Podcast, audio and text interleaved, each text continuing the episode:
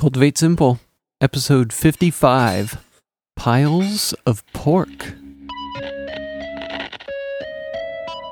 I'd rather be a farmer. I'd rather work the land.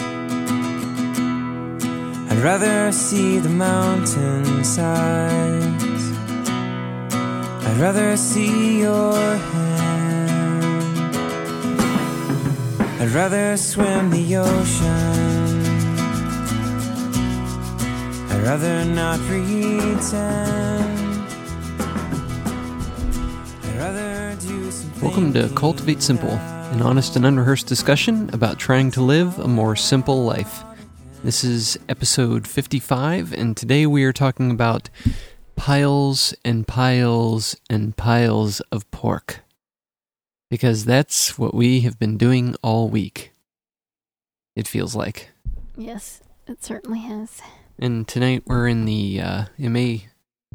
It may sound a little different. We be might be off mic here and there, but we'll try to remember. We're we're in the. Uh, uh, the the living room studio tonight, rather than the dining room studio where we normally record, uh, because our dining room table is still on the back porch with piles and piles and piles of pork sitting on top of it. Actually, it just has all the skin the skin, the, sitting on it with the lard still attached that needs. Uh, I'm just gonna check it in the freezer and then I'll render it out sometime. I don't know, whenever I have time. So we've got the mic set up on the coffee table and we're kind of leaning over to talk into them, which uh uh sure, I'd love some water. Susie's going to get a glass of water. Um yeah, so we're kind of leaning over to talk into the mics tonight. So if we're like I said, if we're off mic a little bit, it's because we're we're leaning back. Um so we're going to be just talking tonight. Uh, last week, obviously, was our podcast about slaughtering the pigs and um, about thinking about what you eat and what goes into the food that you eat, whether that be meat or uh, even vegetables. Um, and tonight we're going to explore a little bit more. We had a lot of questions this week via Facebook and um, people contacting us about uh, what we're doing to process the pigs, and people saying that um, that us doing this and sharing our experiences have inspired them to to do it next year or to start raising some of their own food. And so they've been asking us, you know, what what we're going to do with the different uh, meat, the various cuts of meat, and so on. And so we just thought we'd share that a little bit tonight, and um, uh, and yeah, just talk about that. But Yeah, give some. I give kind of some uh, advice to those that want to do it in the future. Because being, I think being first timers, um, we definitely have a good idea of what we would have liked to know perhaps beforehand. Mhm. That I think that uh, I don't just don't think you can figure it out unless perhaps you've done it before. So, and I think maybe that people that have done it many times before just don't think about all those things. It's kind of like when you you're used to doing something, things become habitual. So when you're trying to teach someone else, you don't necessarily think about those Mhm. things because you don't think about doing them, so you don't really notice that you do. right, So that's one of those things that after having gone through the process, I can think of a lot of things that I would do differently. And so thus we thought recording a podcast about it to maybe uh help other people going who have decided to do it and who might want to do it to maybe make their process go a little more smoothly and efficiently. yeah, some tips that we've learned, and we even had, um, I think we mentioned last week that we had Neil uh, come down and help us out. Who uh, he has slaughtered and or butchered rather. Uh, he said probably over fifty pigs. Yeah. um, and it's kind of something that he he loves to do. He loves to make different kind of sausages and and those types of things. So um, he definitely had experience and guided us, and we've been asking him questions throughout the week. But even so, um, there are just certain things about the process that uh, I said tonight. You know, the first time's always the hardest, um, Yeah. and not just uh, I think that's mainly because, and we're very process oriented. So we, whenever we do anything, we we're always as we're doing it, we're analyzing it and seeing, you know, what can we do to speed this up or to cut corners or what can make this not cut corners. That's the wrong phrase, but um, do things more efficiently. do things more efficiently to modify what we're doing in order to make it um, faster and, and better. And so those are some of the things we want to share tonight because we definitely definitely learned um, many things in this being our our first time. And obviously it's difficult your first time too because uh, you don't have all the proper tools. Um, so we're going to share a little bit of that tonight because as you're going through it, you're thinking, "Oh, geez, I wish I had you know extra bowls," which is one thing we wish we had. Mhm. Um, Even though we have loads of poles. right, right, but you know, for dealing with this amount of meat and this size of cuts too, I think you Yeah. need larger bowls. Which, I mean, we had one or two, you know, big ones, but um, yeah. Then we went out and bought some, but we still didn't have enough. And also, um, I mentioned I think last week that uh, we were making a smoker, um, and you know, obviously that's kind of a one-time deal. Hopefully, uh, um, but I, you know, we're going to talk a little bit more about that tonight too. So, before we get into all that, uh, we didn't really have a what's for dinner because we ate leftover pizza from I the know. pizza shop. And maybe I think we've talked about that before. How um, when we travel, we like to order pizza and then take cold pizza with us for our drives because then Yeah. it makes for good, quick food while you're traveling. And I think people might also feel better knowing that we don't always eat gourmet meals. Every now and then we have pizza. Usually I make the pizza, but sometimes we had to run some errands in town. Was that last night? Yeah, Yeah, we had to run in and get Seems a like few a last ago, minute but- supplies. I needed some extra cider for the ham brine and that kind of stuff. So we decided to work until after it got dark and then just go in and order a pizza and get our supplies. And that worked out really well. We ordered from a little local uh, bar in the town that we go to, and Yeah, they just make a really good pizza. Yeah. Yeah. it's good stuff. So, uh, yeah, but cold pizza. I mean, it's like you know the self-contained perfect road Mhm. food. Um, so yep, we got we had that last night, and we had some leftovers tonight, and then we've got some for the road. Uh, because we are going to be leaving this week, and that's kind of a programming note that I wanted to share at the top of the show.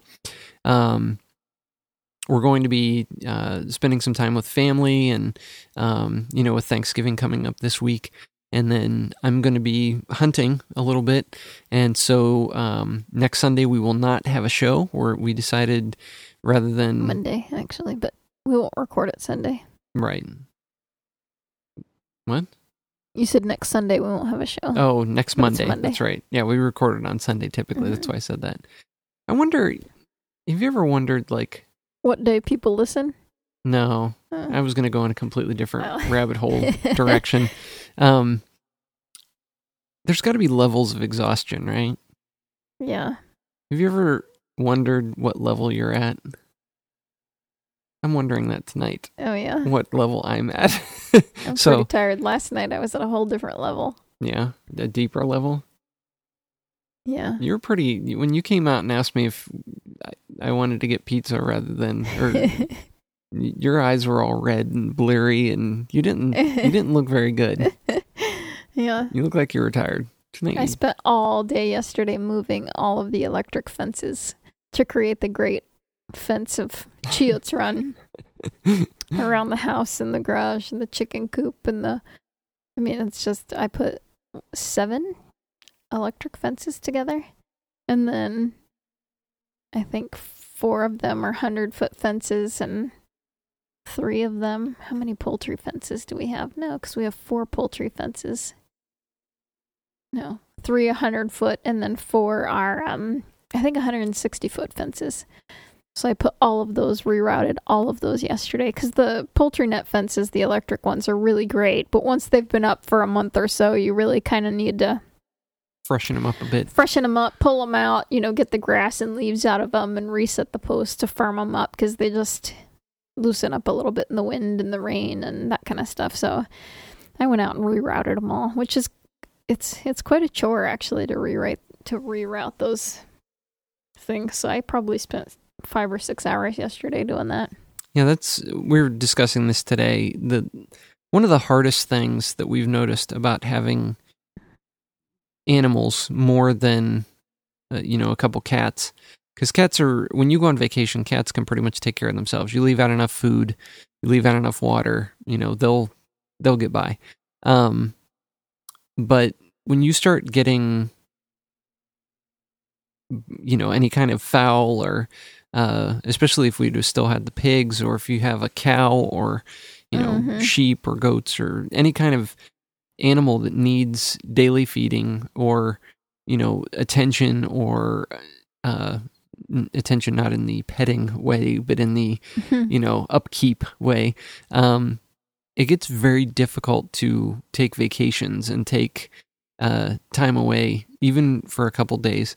And um so yeah with us with us leaving for a few days um we we found somebody to come and take to come and look in on the animals um, because our neighbors who also who usually do it are also away. And um, and then those plans kind of fell through and we we kind of scrambled around today and we found one of our neighbors has a daughter um, that does some farm sitting and so she's going to come and look in on the animals for us. But um, yeah it's just uh, it's it's one of those things that you don't think about when you're going to get animals but then when you have them you're just like uh-oh. Um, you know we really wanted to do a little bit of traveling with our camper this summer and just couldn't get to it because there were just so many other things Mhm. to do um, but yeah susie our plan is that we're going to leave the the um, we have a duck room on the side of our garage still and um, so we're just going to leave the door open to that and then leave the coop door open. And we've basically walled in uh, with electric fence every area that the, the chickens, the ducks, and the guineas go to um, in a normal day. And we haven't seen or had any problems with the fox recently. We think that's because Tara running around and uh, marking her territory and um, just being present. So we're going to um, uh, tomorrow night we're going to bait the fences and uh, turn them on, crank them all up, and see if we can get the foxes to shock themselves. And then we're going to have um, somebody come in and, and check on everybody while we're gone. But yeah, Susie's got the the whole area blocked in, so we're yeah. we're completely surrounded. Um, but we're we're looking forward. It, it's funny too because you know this is a a, a time away. It, this is our first time away in a long time. I don't know, Since June. right? Spent a couple weeks in Ohio in June too. And Dalen was still here um, in June, so there was somebody that um, could take care of everything and and be around.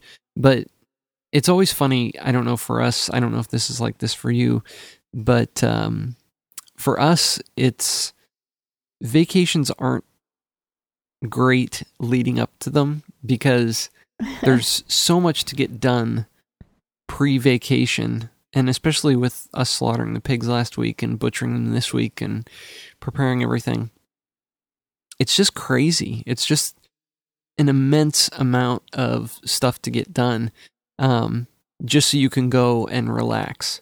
And then the funny thing about this trip is we're going to be uh, celebrating two thanksgivings. Um, we're actually celebrating christmas also with susie's family because um, we're not going to be able to visit them at christmas time um, we're visiting another one of our fr- or two other of our friends um, and then i'm going to be doing some hunting. So it's going to be a completely I, you know i hesitate to even call it a vacation because we're just going to be running around like crazy the whole time anyway. Um, and then of course then you get back from your quote unquote vacation and then you have to do everything to catch up with all the stuff that you you know didn't do while you were away so work stuff typically especially when you're self-employed because there's nobody else to do the work when you're gone. So you have to do it yourself when you you know start working again. So i say all that to say vacations aren't really vacations for us. I'm sure it's like that for other people too. Yeah. um, and you know holidays are difficult too because the stress of being around family and uh, you know preparing big meals and those types Yeah. of things too. So but at least we have pork to give out as presents. That's right. Pack up a bunch of coolers and take it back and give it to everybody for Christmas. So that's our handmade holiday this year, Yep. Um, which everybody's pretty excited about, by the way. yeah. And another thing Susie did, is, speaking of handmade holidays, I wanted to share this. I don't. Did you talk about the Twelve Days of Christmas box when I don't remember. on our homemade holiday episode a few episodes ago? I don't remember if I did or not. Um, Yeah, Susie did this really neat thing, and it, it might be something. Uh, it might be a good gift idea if you'd like to do something, if especially if you have children. Um, we have nieces and nephews uh, in our family, and Mhm.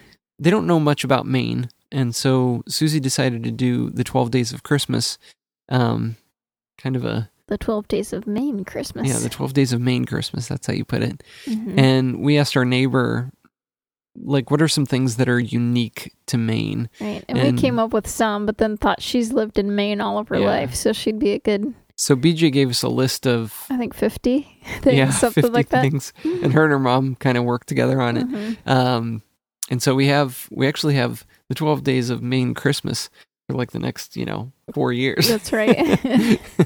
so every day, um, Susie bought twelve gifts for the kids, and they're just little things. I mean, not not huge, you know, expensive things, but things that are unique to um to Maine and to our area. yeah. And kind of popular in Maine. right? So one is uh, lobster because lobsters are big in Maine. So we went to we found little gummy lobsters and so one day they're going to open up gummy lobsters and each of these things are wrapped in a little box inside of a big box. So the big box is the 12 days of Maine Christmas and then they open it up and choose the corresponding letter for that day. And then on the outside of the package are clues for them to try to guess what's inside. So that should be fun too for them to do. And then what are some of the other ones? Oh, we got them a CD of a Maine singing group, Schooner Fair, their Christmas CD. And then every year I think I'm going to do a different book written by a Maine author. So this year it was uh, Lost on a Mountain in Maine. I got the um, graphic novel version of that. There's also, you know, like the written version of that. But that's one of the things, you know, balsam sachets, uh, all those kinds of A things can that of are Moxie, yeah, like some moxie, which is a Maine- beverage. a Maine soft drink that tastes I like think we got um, tastes like dirt.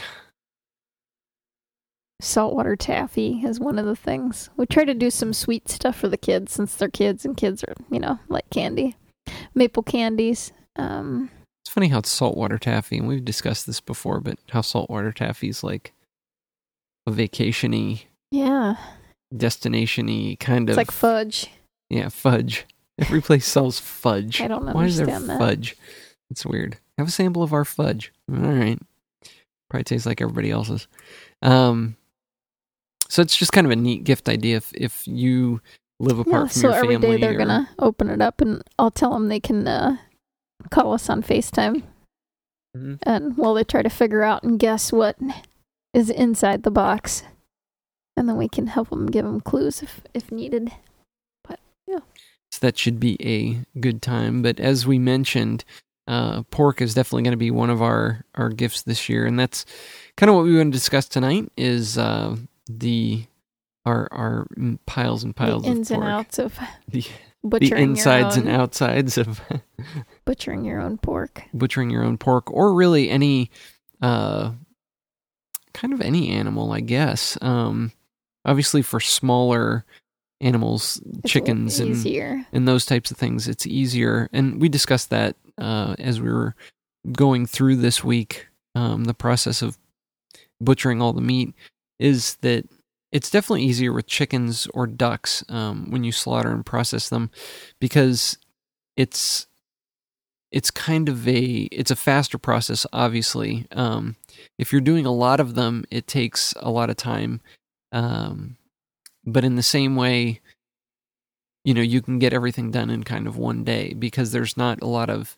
after processing with with Right. smaller But then you or don't get bacon and ham and that right, kind of stuff right. either. So sausage and That's- delicious stuff that's what all the processing brings you has all of that good stuff. Right. Yeah, I guess if you made, you know, duck breast prosciutto and, you know, those types of things, then you're still spending some processing time. Mhm. Um, but it's just amazing too the amount of meat that comes out of two pigs, or just the amount of not just meat, because we also um, got leaf lard and regular lard and uh, just stuff. I mean, just you know, dog food, uh, Yeah. all kinds of stuff for the dogs and bones for the dogs and um, you know, different things. But it's just amazing the amount of meat that can come out of two pigs. I mean, the pigs weighed a little over 300 pounds. And so, yeah, I mean, some of that is bones and some of it's uh, the entrails. But But the beauty of doing it yourself is you, besides the intestines, which was the only part we didn't use, which we composted, everything else will get used. So you're getting, I mean, I don't know how much the intestines weigh 30 pounds, do you think? 20, 30 pounds? probably, yeah. I mean, so you're getting, you know, 280 pounds of usable stuff. Because even if it goes to the dogs, it's usable. Because, particularly here, since we feed raw, that means I'm not having to buy meat for the dogs. And we're probably going to get, I don't know, a month or two months worth of dog food. And then also some chicken food. And um, there's going to be a ton of lard, which I use lard in cooking, um, but probably way more than we're going to be able to use in a year. So some of that I will supplement for the chickens, kind of to make suet cakes, kind of for them for inside their coop during the winter, um, so they can stay warm, that kind of thing. But yeah, it is kind of amazing that just the sheer amount of stuff. And the dogs have been going to town and just loving the bones. Um, having a grand old time outside, doing what dogs love to do. Lay around and chew on bones all the time. yeah, Yep. Yeah, we um we we also figured up this week because we are going to talk about things to buy.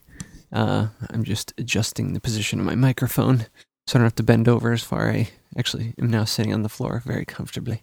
Um, the we're going to discuss a few things to buy, but uh, we figured it up this week because uh, Susie's sister was calling around about pork and actually found a guy that raised pork the way that we raised it. Right? Mhm. It was Very similar.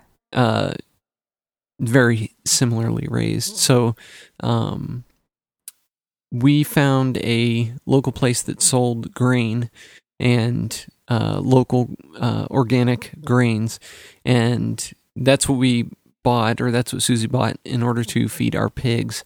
And it was what about six dollars a bag? It's six dollars and fifty cents for a forty pound bag, yeah. Um, and we fed them mostly oats. Um, a little bit of wheat mids mixed in there, um, because the wheat mids make for a more valuable manure. I know that sounds really crazy, but uh, there's a book, and I recommended this back when we talked about pigs. There's a book called Harris on the Pig, and in there they've done studies to decide what kind of foods that you feed your pig and how that affects the manure that they produce. And because one of the reasons we raised pigs was to improve a little plot of land, I fed them some uh, wheat mids in with their oats. Not a ton, just a little bit, but it increases the value or the all the goodness in their manure, which is kind of interesting, I think. On a side note, craziness. but even But yeah, feeding mostly oats. even feeding them local organic grains um and and we supplemented that you know with We fermented the grains, so we would um, soak them at least overnight, um, sometimes two nights, which makes them more digestible for the pigs, and then it makes them get more from them, so it maximizes your food dollars. Um, we'll be talking about fermenting greens for chickens um, in a couple podcasts because that's something a lot of people want to hear about. But we did the same thing for our pigs just to maximize our feed dollars. Um, but yeah, we did that and a bunch of other stuff. We fed the pigs, lots of excess garden produce. I mean, I think that they ate tons of, they loved beets, garden beets, and pea vines, and when I dug the sweet potatoes, they got all the sweet potato vines, and if I had spinach or lettuce bolt, they would enjoy that. And lots of saplings and And lots of apples off of our trees. oh yeah, we finished them on apples. So every day I would pick a big bag of apples and take it up to them for probably the last two or three weeks that they were here. But even the the point of me saying all that, uh, because uh, there were definitely some supplies to buy. Um, probably the most expensive of which was our grinder. Um, but we wanted to purchase a really good quality grinder that would last us because, as we've said in other podcasts, we'd rather buy something, you know, of good quality and pay more upfront rather than um, paying that out. You know, rebuying that thing over and over because you buy something cheap. Um, but even with doing that, we're we decided that um, after this year, we probably pretty much broke even. If we were, which I don't know that we would go out and buy, you know, 400 pounds of pork, but um, Yeah. but if we would have, We probably saved money. We probably spent about half of what we would have to buy all that pork. Because I looked at a local farm and I'm trying to remember how much, but it was going to be a good amount to buy a half a hog, um, including the processing and all that kind of stuff. And we definitely spent way less than that. I mean, I think when I added it up, we spent um, only a couple hundred dollars on food for both of the pigs for the entire time that we had them.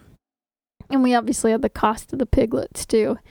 Um, they weren't cheap. We got good piglets because, you know, we wanted good pigs. So, but yeah, I mean, we ended up, if we hadn't had to buy so much, buy so many supplies, we would have made out a lot better. But if you can find people that you can borrow stuff from, that would be a lot more cost efficient as well. plus you have your time in it. Yeah. um, because especially with you fermenting the grain and everything, I mean that took a lot of time. That if Mhm. you were to buy a pig, you wouldn't have to. Right. Exactly. Uh, you know, th- you're paying for that time. That's another reason that Mhm. pork yeah. or and other animals are expensive to buy the meat is because you know somebody has put that time fr- into yeah, them. from a small local farm. Yep. Yep. So um, let's start off by talking about some of the things that we did buy, and um, and where are you going to put links to where you got them, or is it pretty much Um, just It's pretty much not. I don't know. I can put a link into where I got butcher paper and that kind of stuff. There's so many different sources of it. mhm. I kind of looked around and found the company that had the things I wanted to buy because they all kind of carry the same thing, yet some things are different. So because I ordered mainly from one this one website because they had a great website one and that's something I definitely appreciate when I'm shopping online. But they also had a few other things that I was interested in getting that I'd been looking for. And since they had them, I went ahead and ordered from them as opposed to one of the other places that also carries um butcher paper and that kind of stuff because you can find it tons of different places online and you might be able to find it at a restaurant supply store locally if you have a nice one of those so it's one of those things that is pretty easy to find And that is, we also went to a local restaurant supply store to get a f- couple things. Plus, we just wanted to find one locally where, you know, if we need something, we can run out and get it. So, this was a Mhm. good excuse to go do that. Um, so, some of the things that we did buy were uh, butcher paper, um, as Susie's Right. mentioned. And because we wanted to wrap things in butcher paper to avoid the plastic um, Mhm. i hate plastic coming in contact with my food and that was another reason we wanted to butcher ourselves because it's it can be difficult to find a butcher shop that still wraps in butcher paper And if you do find one, typically it costs extra. Um, so one thing we found about the butcher paper, which we can mention now, I suppose, is that um, we got pre-cut sheets of butcher Yeah. paper, and that worked out really, really well. Right, which we um, got. I think I can't remember the size I got. 18 inches by 24, I think. Um, because different butcher paper is uh, coated with like a. Um, it's a soy wax, I believe. It's not like a plastic. Freezer paper is coated with a plastic on the inside. Um, so we got butcher paper, but it keeps things well in the freezer. Um, but depending on the size that you get, you have to be careful because the place that I ordered from, the wider pieces weren't didn't have that plasticky coating on them, or the I guess the not plasticky, but the, The wax, um, yeah. coating on them. So uh, that's one thing to be mindful of when you're looking and make sure it has that coating on it because Mhm. otherwise it's just paper. So the next thing we got was a uh, was butcher tape. Is that what Yeah, that's called? Butcher It's tape. masking tape. yeah, it's masking of. tape, but Yeah. you know for Right. uh, butcher shop, and then a dispenser, which Yeah, is you know which like is- a weighted yeah. dispenser that your school teacher had. yeah. Um, it was like eight bucks, but well worth it because Yeah. you're always trying to you're always holding something while you're trying to dispense the tape. So you might think, oh, I can do without that, but it's worth the eight or ten bucks or whatever it costs. mhm. And then we got we got the I got a roll of butcher paper and a holder, and then I got the sheets, and we ended up just using the sheets because they were so convenient. So I don't know what I'm gonna do with the big roll of butcher paper, but maybe next time I'll rip them into sheets beforehand yeah. to We'll- use it up. we'll end up using it. The good thing about a lot of this stuff too is that it doesn't go bad. right. So you know, if you don't use it all this time, you can use it next time or use Right, it on Right, and I bought a huge food. box of butcher paper, and I think we used, oh geez, we didn't even use a fifth of it. So, yeah, it's. A, I mean, it ends up costing you, you know, maybe ten dollars for all the butcher paper that you use to wrap everything up. So, not a lot at all.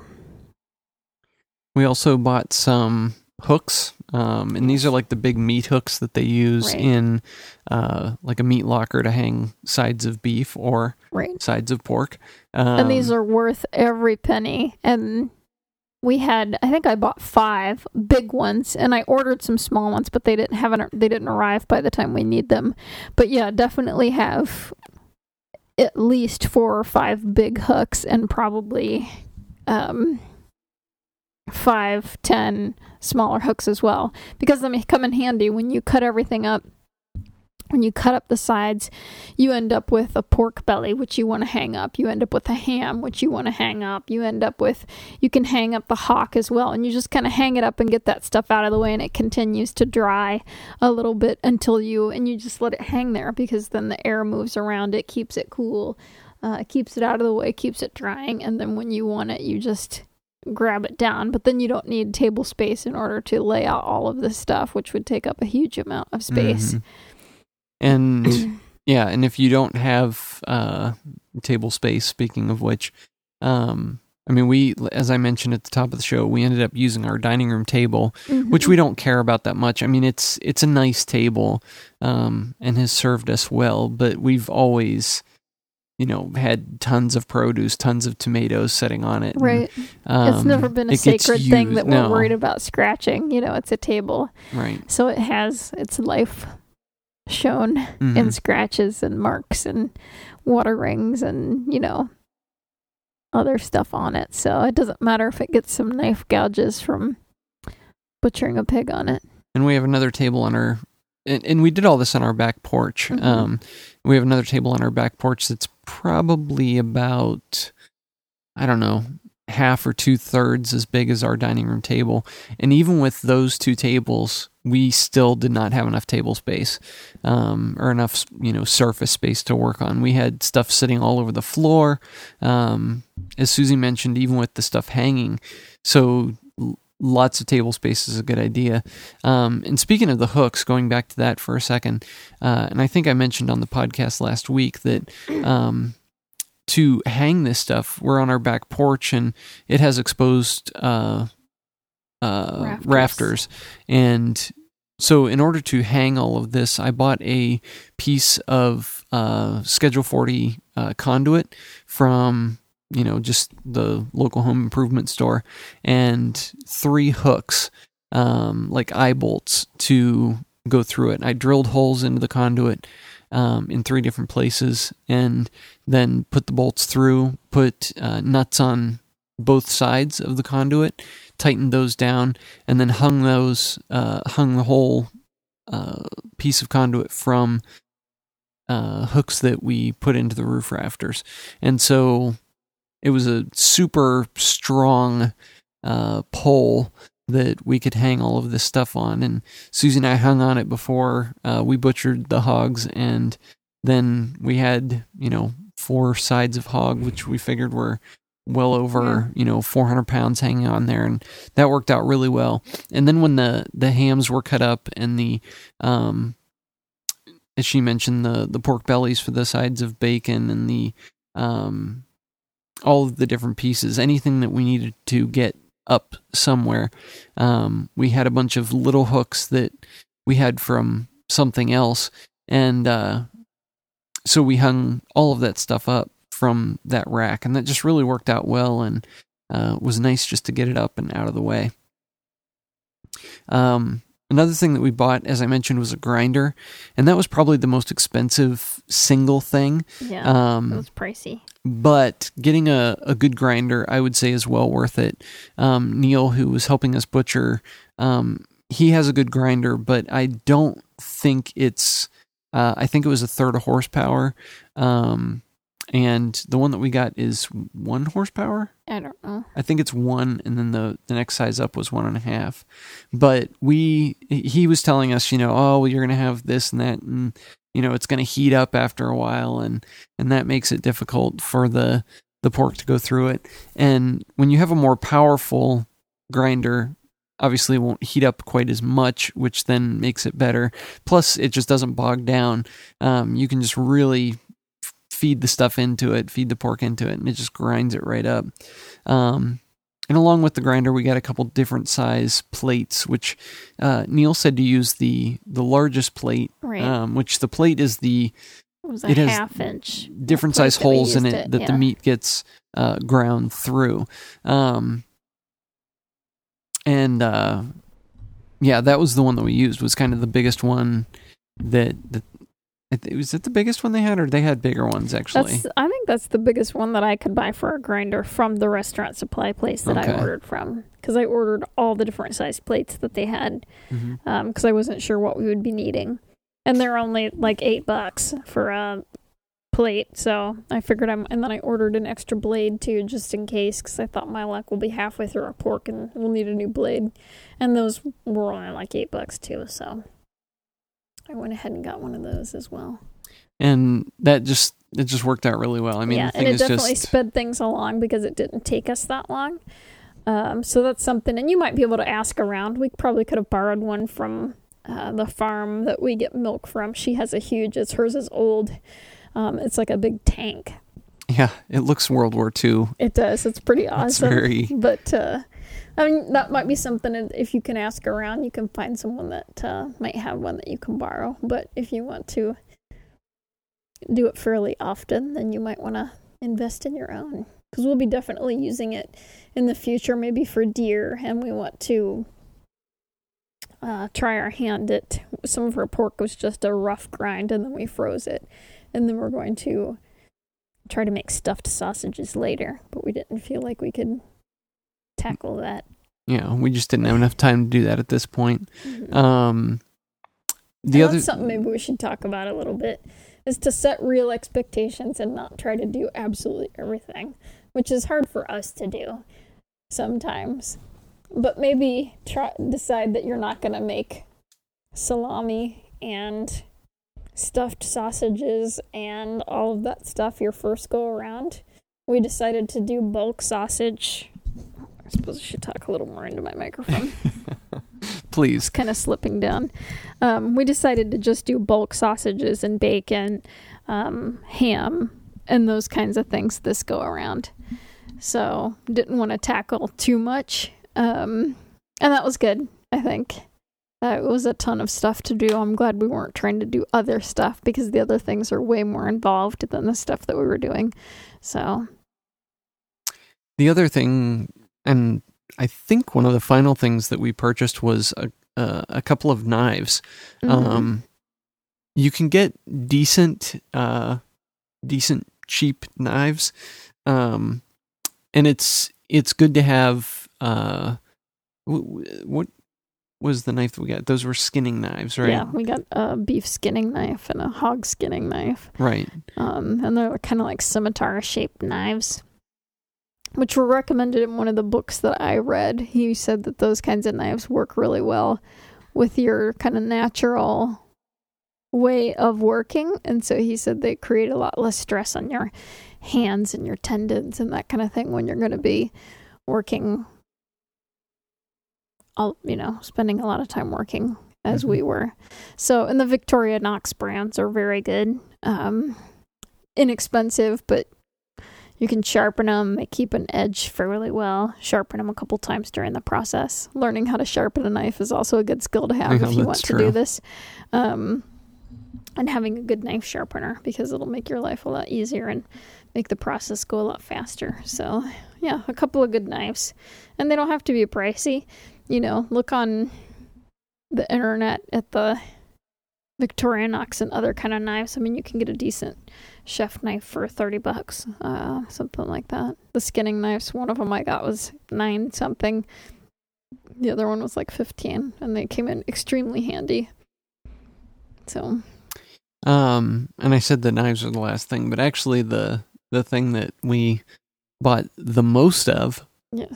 would have been salt. Yeah. Uh, You need to lay in a bunch of salt before we're a talking bunch of salt. next year. Buy salt and then buy double the amount of salt you think you're gonna need. Yeah, and then go buy some more salt somewhere Yeah. else.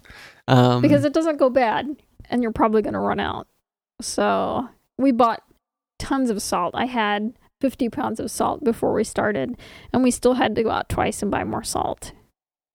We're talking next year about buying maybe like a, a 500 pound pallet of salt Yeah. and just having it And the delivered. thing is, is for certain things, and I'm glad that we had uh, Neil helping us in this process because he recommended using a very coarse salt, co- Mhm. coarser than kosher, almost the kind of salt a little bit finer than what you would buy in big form, big crystal form to put in your salt mill. Although it's very close to that, depending on the kind of salt you're getting for your your salt mill. Because he said when you're making bacon and other things where you're making rubs and cures, you want the salt to melt a lot more slowly into the meat. So uh, you don't have to rub fresh salt on it quite as often, and it doesn't end up being quite as salty at the end. Um, so, because you end up using a lot less salt and it just kind of melts in slowly. So, he recommended this one kind of salt, which we went and got some of that, and that did turn out really well. Next year, I'm going to try finding it via bulk um, because the stuff we bought came in one pound, 10.8 ounce little plastic canisters. Mhm. And if you've listened to our Plastic Free Life podcast, you can imagine that I was just I don't know how many times I don't know how many times she walked through with open. like three or four plastic containers in her hand. and, What am I gonna do with all these? oh my goodness. I just feel horrible creating so much waste, you know, yeah. when I could, but I need to figure out a place to buy the kind of salt that I need. I had some, I order real salt from the co op in 25 pound bags, and I've always got one or two of those sitting in the kitchen. Um, which are great for using for the brines and that kind of stuff for the ham. You know, the fine salt like that is perfectly okay for that. You don't want to use the iodized salt like the Morton salt. Get some real good sea salt. I mean, if you take time to raise your own pigs, you want to buy really good salt. Um, so definitely get some really good pig salt. And then it has all kinds of some really good sea salt. And then it has all kinds of good minerals and stuff in it. So your food ends up being a lot more nutrient dense, anyways. Lots of magnesium, which many people are deficient in magnesium. So sea salt's really good for that. So Yeah, especially salt. one of the things that we decided to do, um, which used a lot of salt, was to do a uh, a salt cured ham. yes, So putting a one of the hams in a box, surrounding it with salt, and then basically letting it sit. right. Um, So you debone it, which I did. You don't have to, but you have less risk of it going bad. So I took the bone out and then you rub the inside of it liberally with a couple handfuls of salt and then you close it back up and kind of sew up the one side where you cut the skin and then you build a box for it and you put at least an inch of salt or inch and a half in the bottom of the box. Then you lay the ham in there, and then you just fill up the rest of the box with salt. And we put in a little corner piece because hams kind of, you know, they're not square. Right. So we put in a corner piece so you don't have to use quite as much salt in the one corner. Um, and then you just pour salt over it until you cover it up with about an inch of salt. And then you put a board on top and put a 30 to 40 pound wheat on top. Which, ironically, we put a bag, a 40 pound bag of uh, grain, Grain that we oats on fed it. the pigs So on top of it. you use a ton of salt for that. We probably used 25 or 30 pounds of salt just for that ham. Um, So it better be good. Yes. But the nice thing is is all of this salt, so I brined the hams or I did a and I used a bunch of extra because I'm doing a cider. I'm doing cider braced or cider hams, cider brined hams. But you want to put them in a basic brine for a little bit first. So I had to make a basic brine, which I used um let me think. 16 pounds of salt for the basic brine for the hams. And then I had to use another 16 pounds of salt to make the cider brine. But the good thing is, is I saved the basic brine because sea salt is really good in the garden. You have to dilute it clearly.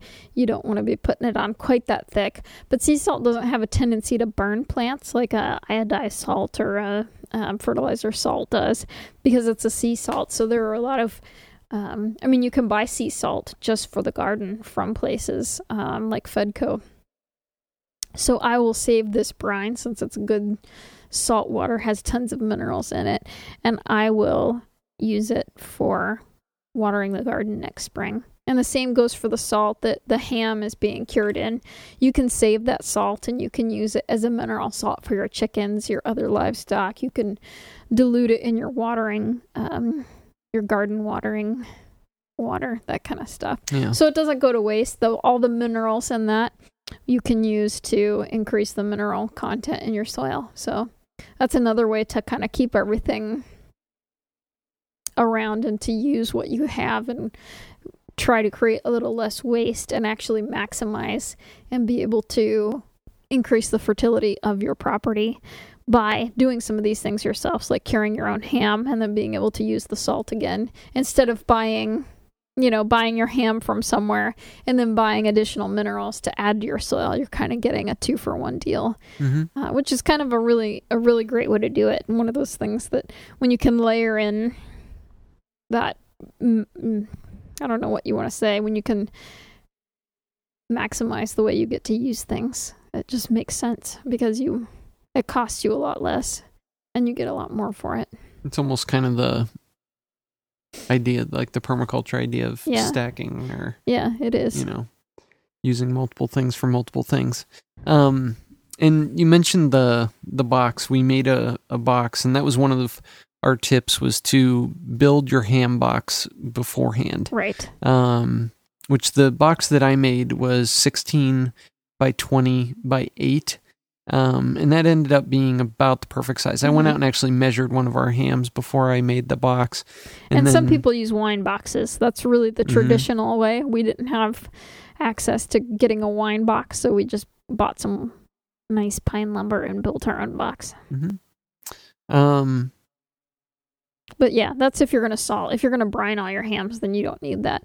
But if you have a really good leg, then you might as well salt cure it and try it because that's that's delicious. Yep.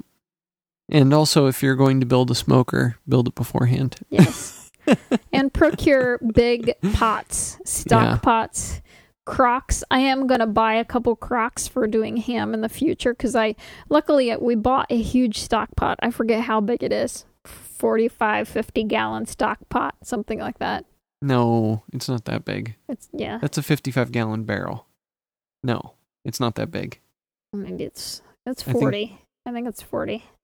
Uh, I don't know. It's huge. It's huge. I can probably sit in it. It's that big. it's huge. Um, but yeah, so I have, and two of our hams fit in there. That's it. Two of them. Um, so I'm going to go out and buy some crocks. And it's a stainless steel stock pot. You can't use an aluminum stock pot because the salt will kind of etch it.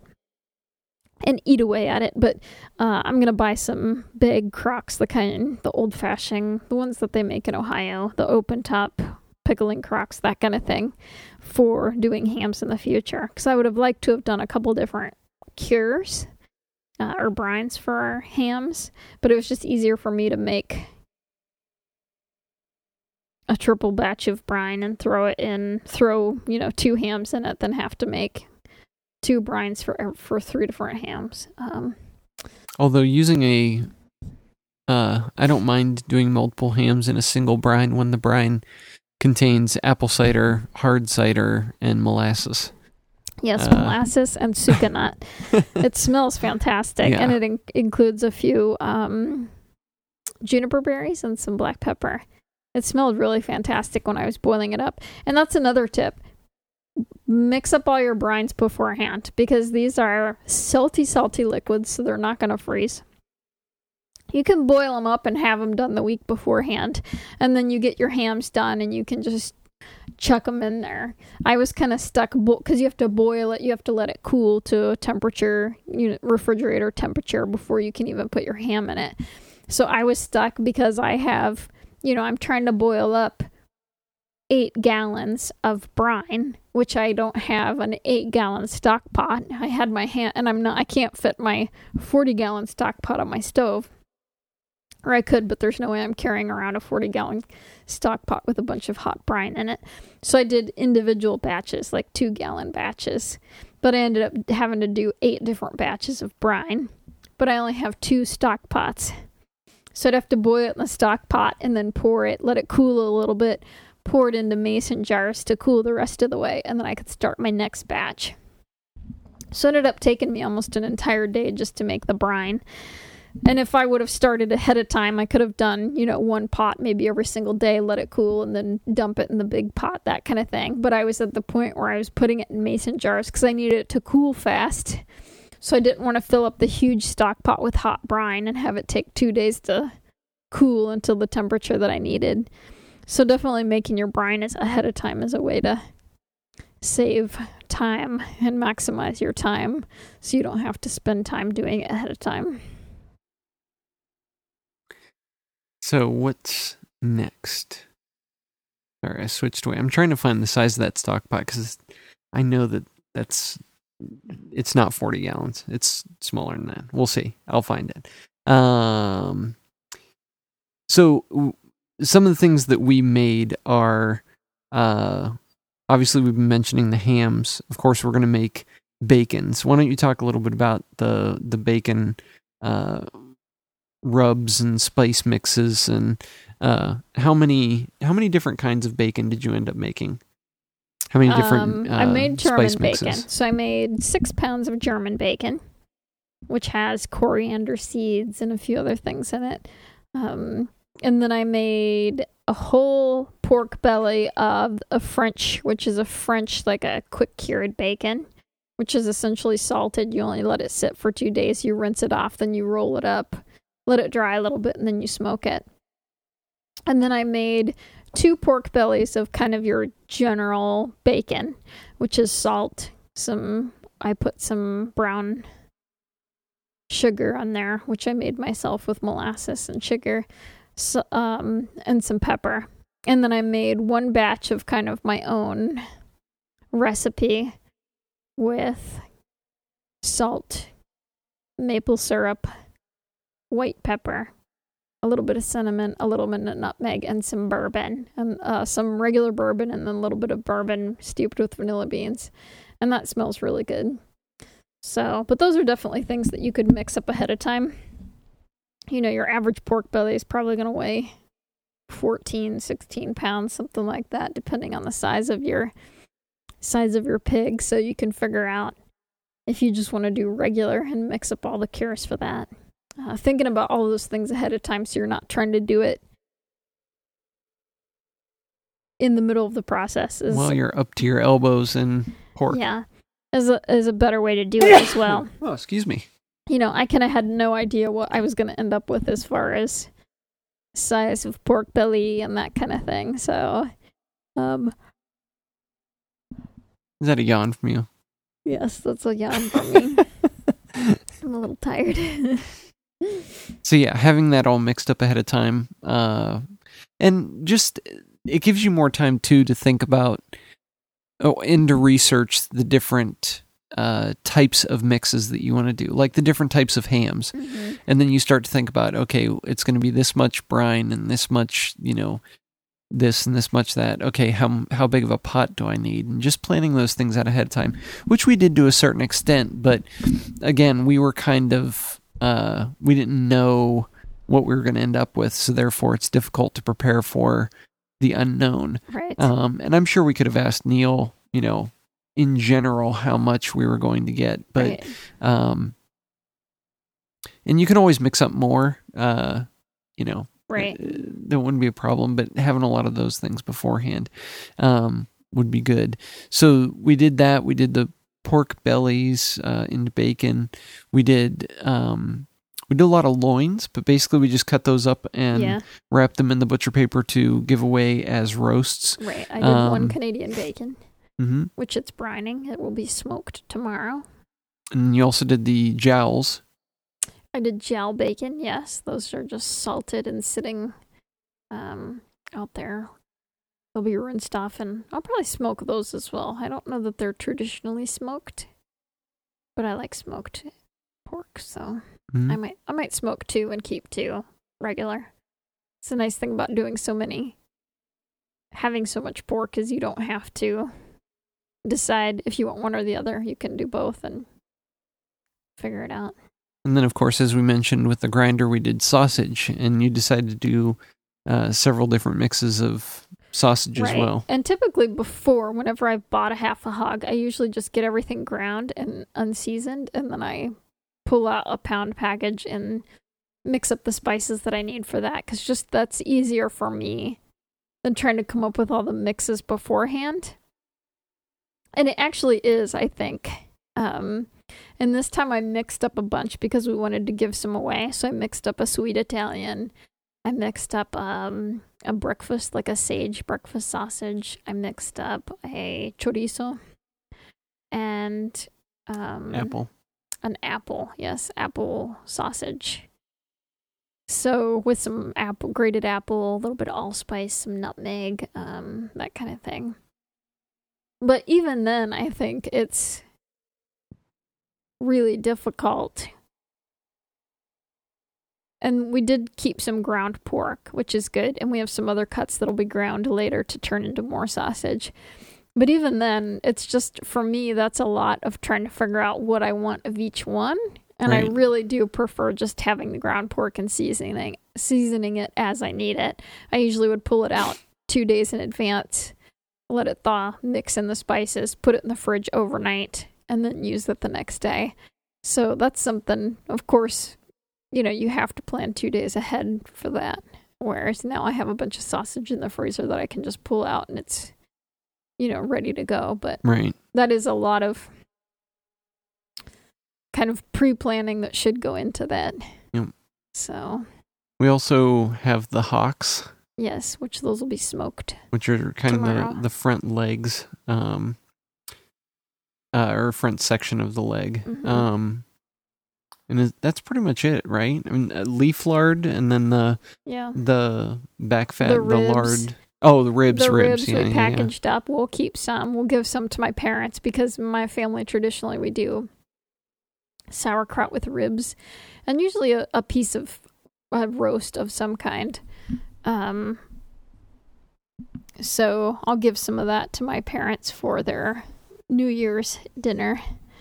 But ribs always come into play for that. So And then, as I mentioned, leaf lard, um, which we'll be using for pastries and other goodies, yep. and then regular lard for cooking. So, um, all in all, we ended up with, uh, I think it was 83 pounds of sausage hmm or 86 pounds of sausage, Something like uh, that. four hams, each of which weighed Twenty-five to twenty-six pounds each.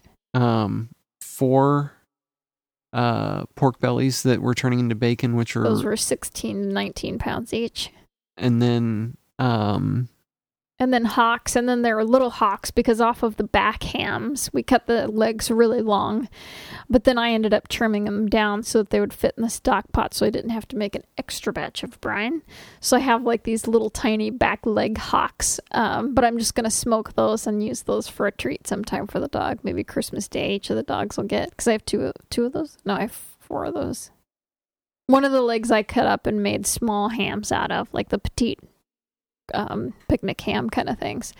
Um, so I have a couple of those that will smoke for the the chiots. Um, so all in all, we ended up with a lot of meat. It is definitely a pile of pork. There's no doubt about that. Yeah. Um, are there any other tips that you can think of? Anything else that, uh, probably the biggest thing is just time.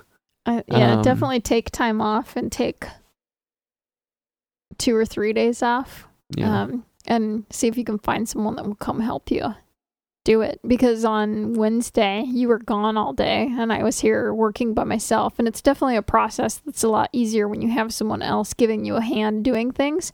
Because you're working and your hands, you get dirty. I mean, if you're, I was doing cured bacons um, most of that day.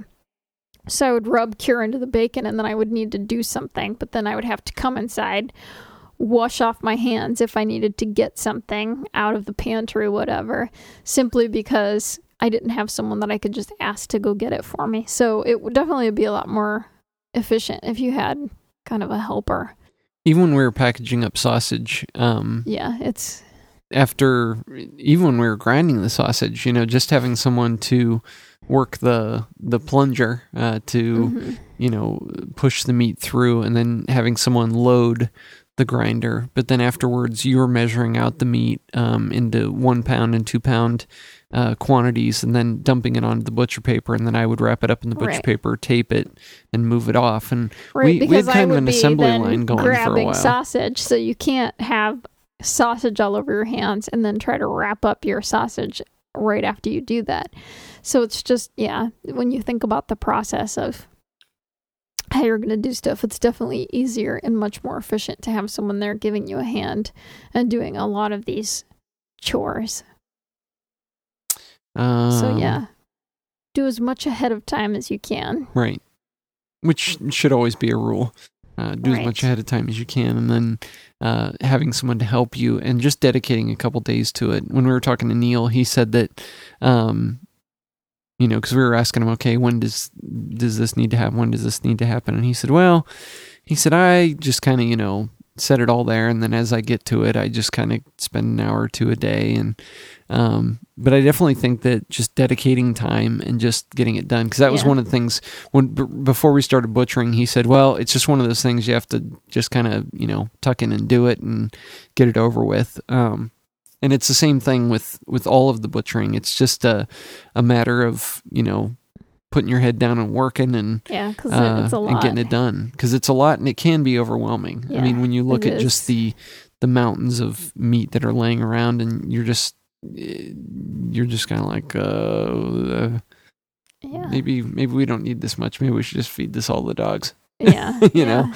Um, And there is kind of a process. So you work with the loins first, and the sausage and the fresh meat that uh, you're gonna the fresh meat first. So the roasts and stuff that you're gonna get, cut, wrap that up, stick it in the freezer so it chills because that is the stuff that's gonna go bad the f- the fastest, and the stuff that's not gonna be salted and brined and preserved in those ways, which helps keep it.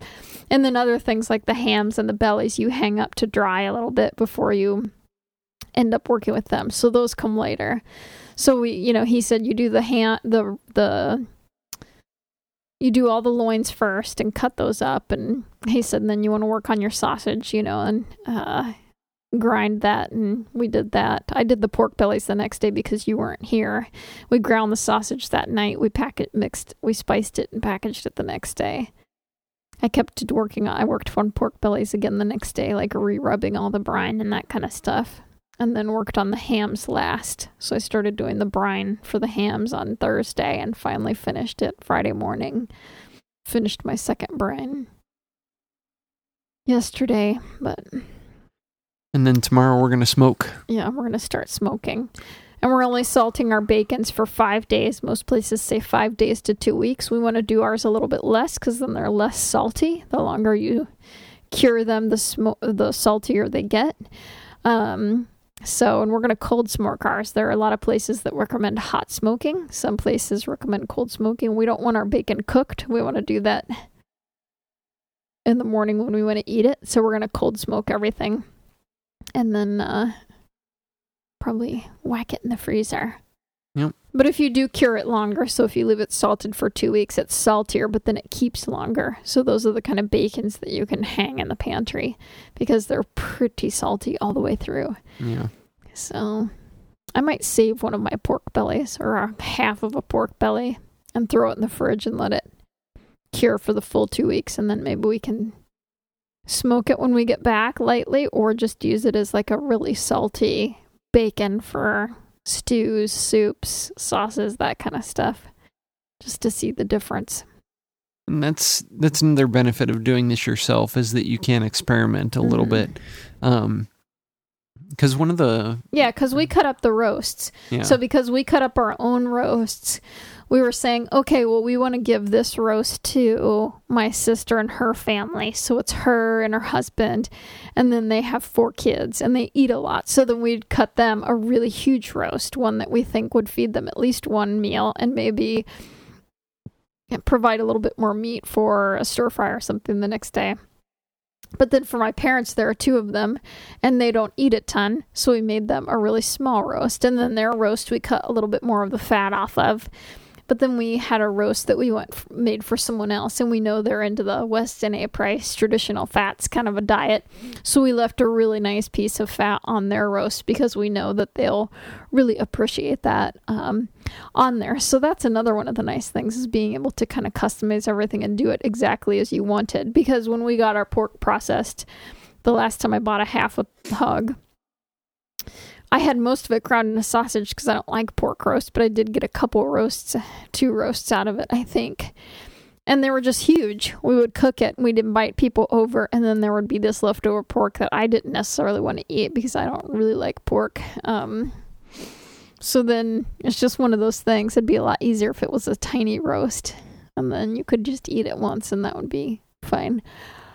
So that another yawn. So yeah, I mean that is a great benefit of it is that customization, especially if you're giving some of it away. and experimentation as far as the rubs and those types Yeah. of things. I mean, you can come up with your own your own recipes and your own mixes, and that kind of makes it more of a personal gift too. If you give uh, somebody some bacon and it's your your own signature rub or something on it, uh, it's kind of neat. So, uh, anything else? Anything else you can think of? Any tips or anything? Um, I don't think so. I'm sure that there's something we're forgetting, but we can cover that in a, a future episode. Um, but we're excited. Uh, we're gonna. I got the smoker done tonight, and so we're gonna try to do some smoking tomorrow and see how that works out. Um, uh, so that's that's the piles of pork. Uh, we're. It's kind of funny because you get down to the end of it and you're just like, ugh, sick of pork. Yeah. Don't want to eat it. Um, but I'm sure once we get back from our uh, Thanksgiving, we'll be ready to start pulling some of the stuff out of the freezer Yeah. and trying it. And And if you have further questions, bacons. feel free to ask. We'll try to answer them Mhm. um, as best we can. We definitely learned a lot, which is part of the reason we did it. So yep. it was definitely an experience. mhm. That's for sure. Um, so just wanted to say thank you to a few different people, uh, not necessarily by name, but just a few people that um, I got a. I received an email this week that said that somebody canceled their subscription, and I thought, geez, after our, you know, little thing about Amazon last week and everything, I was like, man, that's kind of harsh.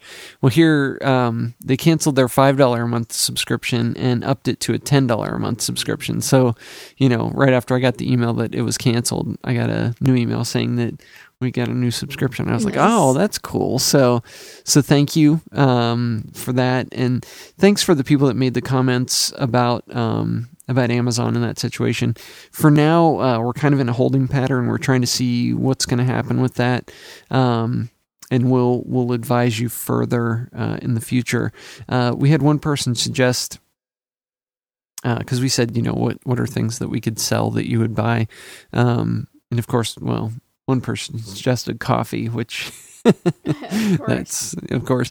Um, and then another person suggested uh, a calendar, like a gardening calendar with planting schedules. And we've thought about that in the past. And the difficulty is that, you know, which zone do you make it for?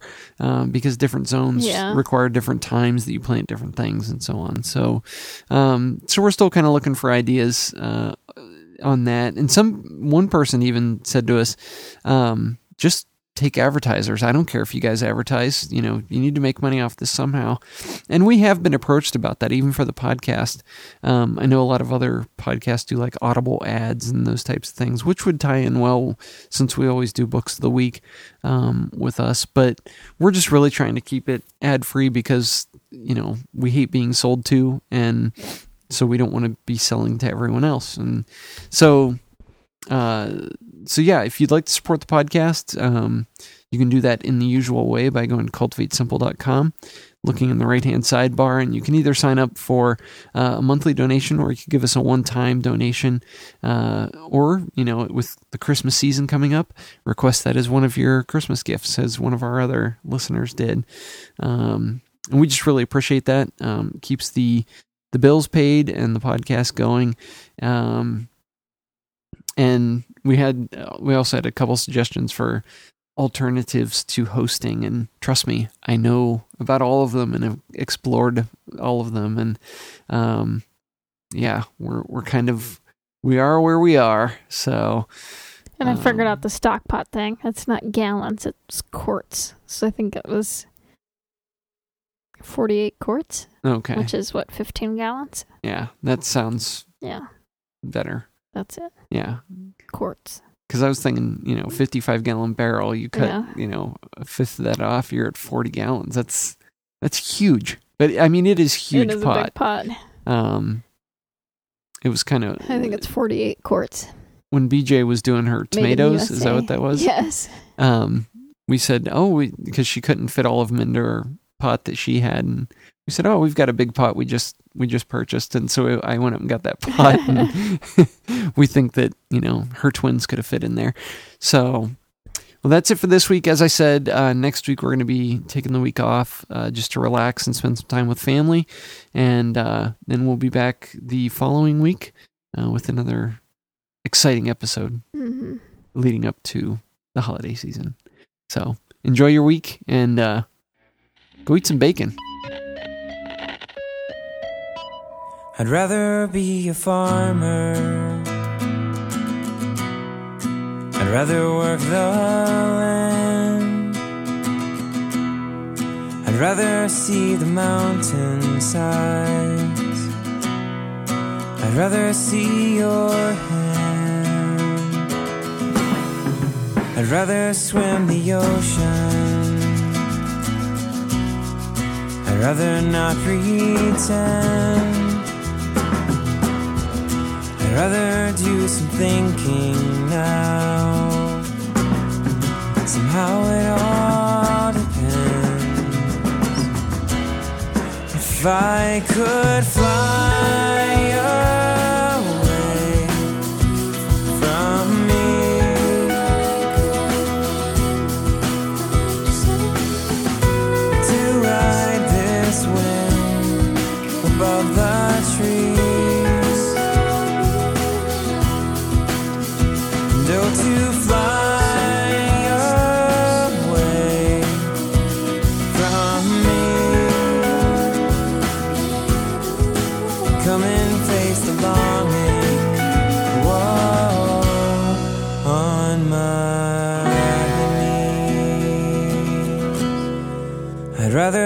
my hometown.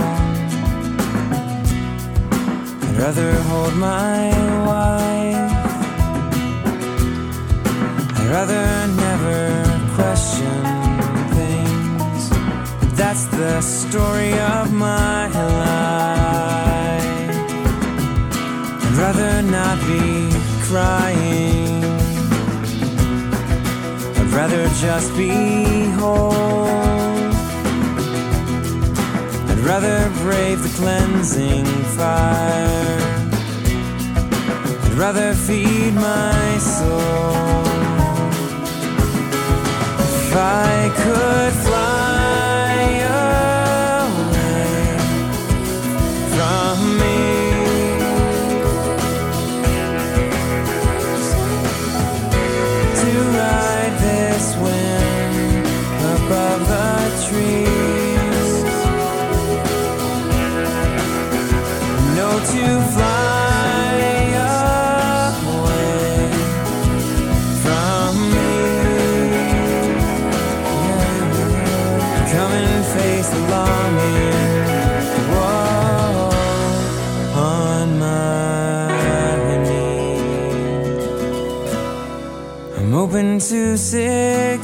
suggestions. I'm crying out to you. I'm ready to be finished here. I'm ready for this season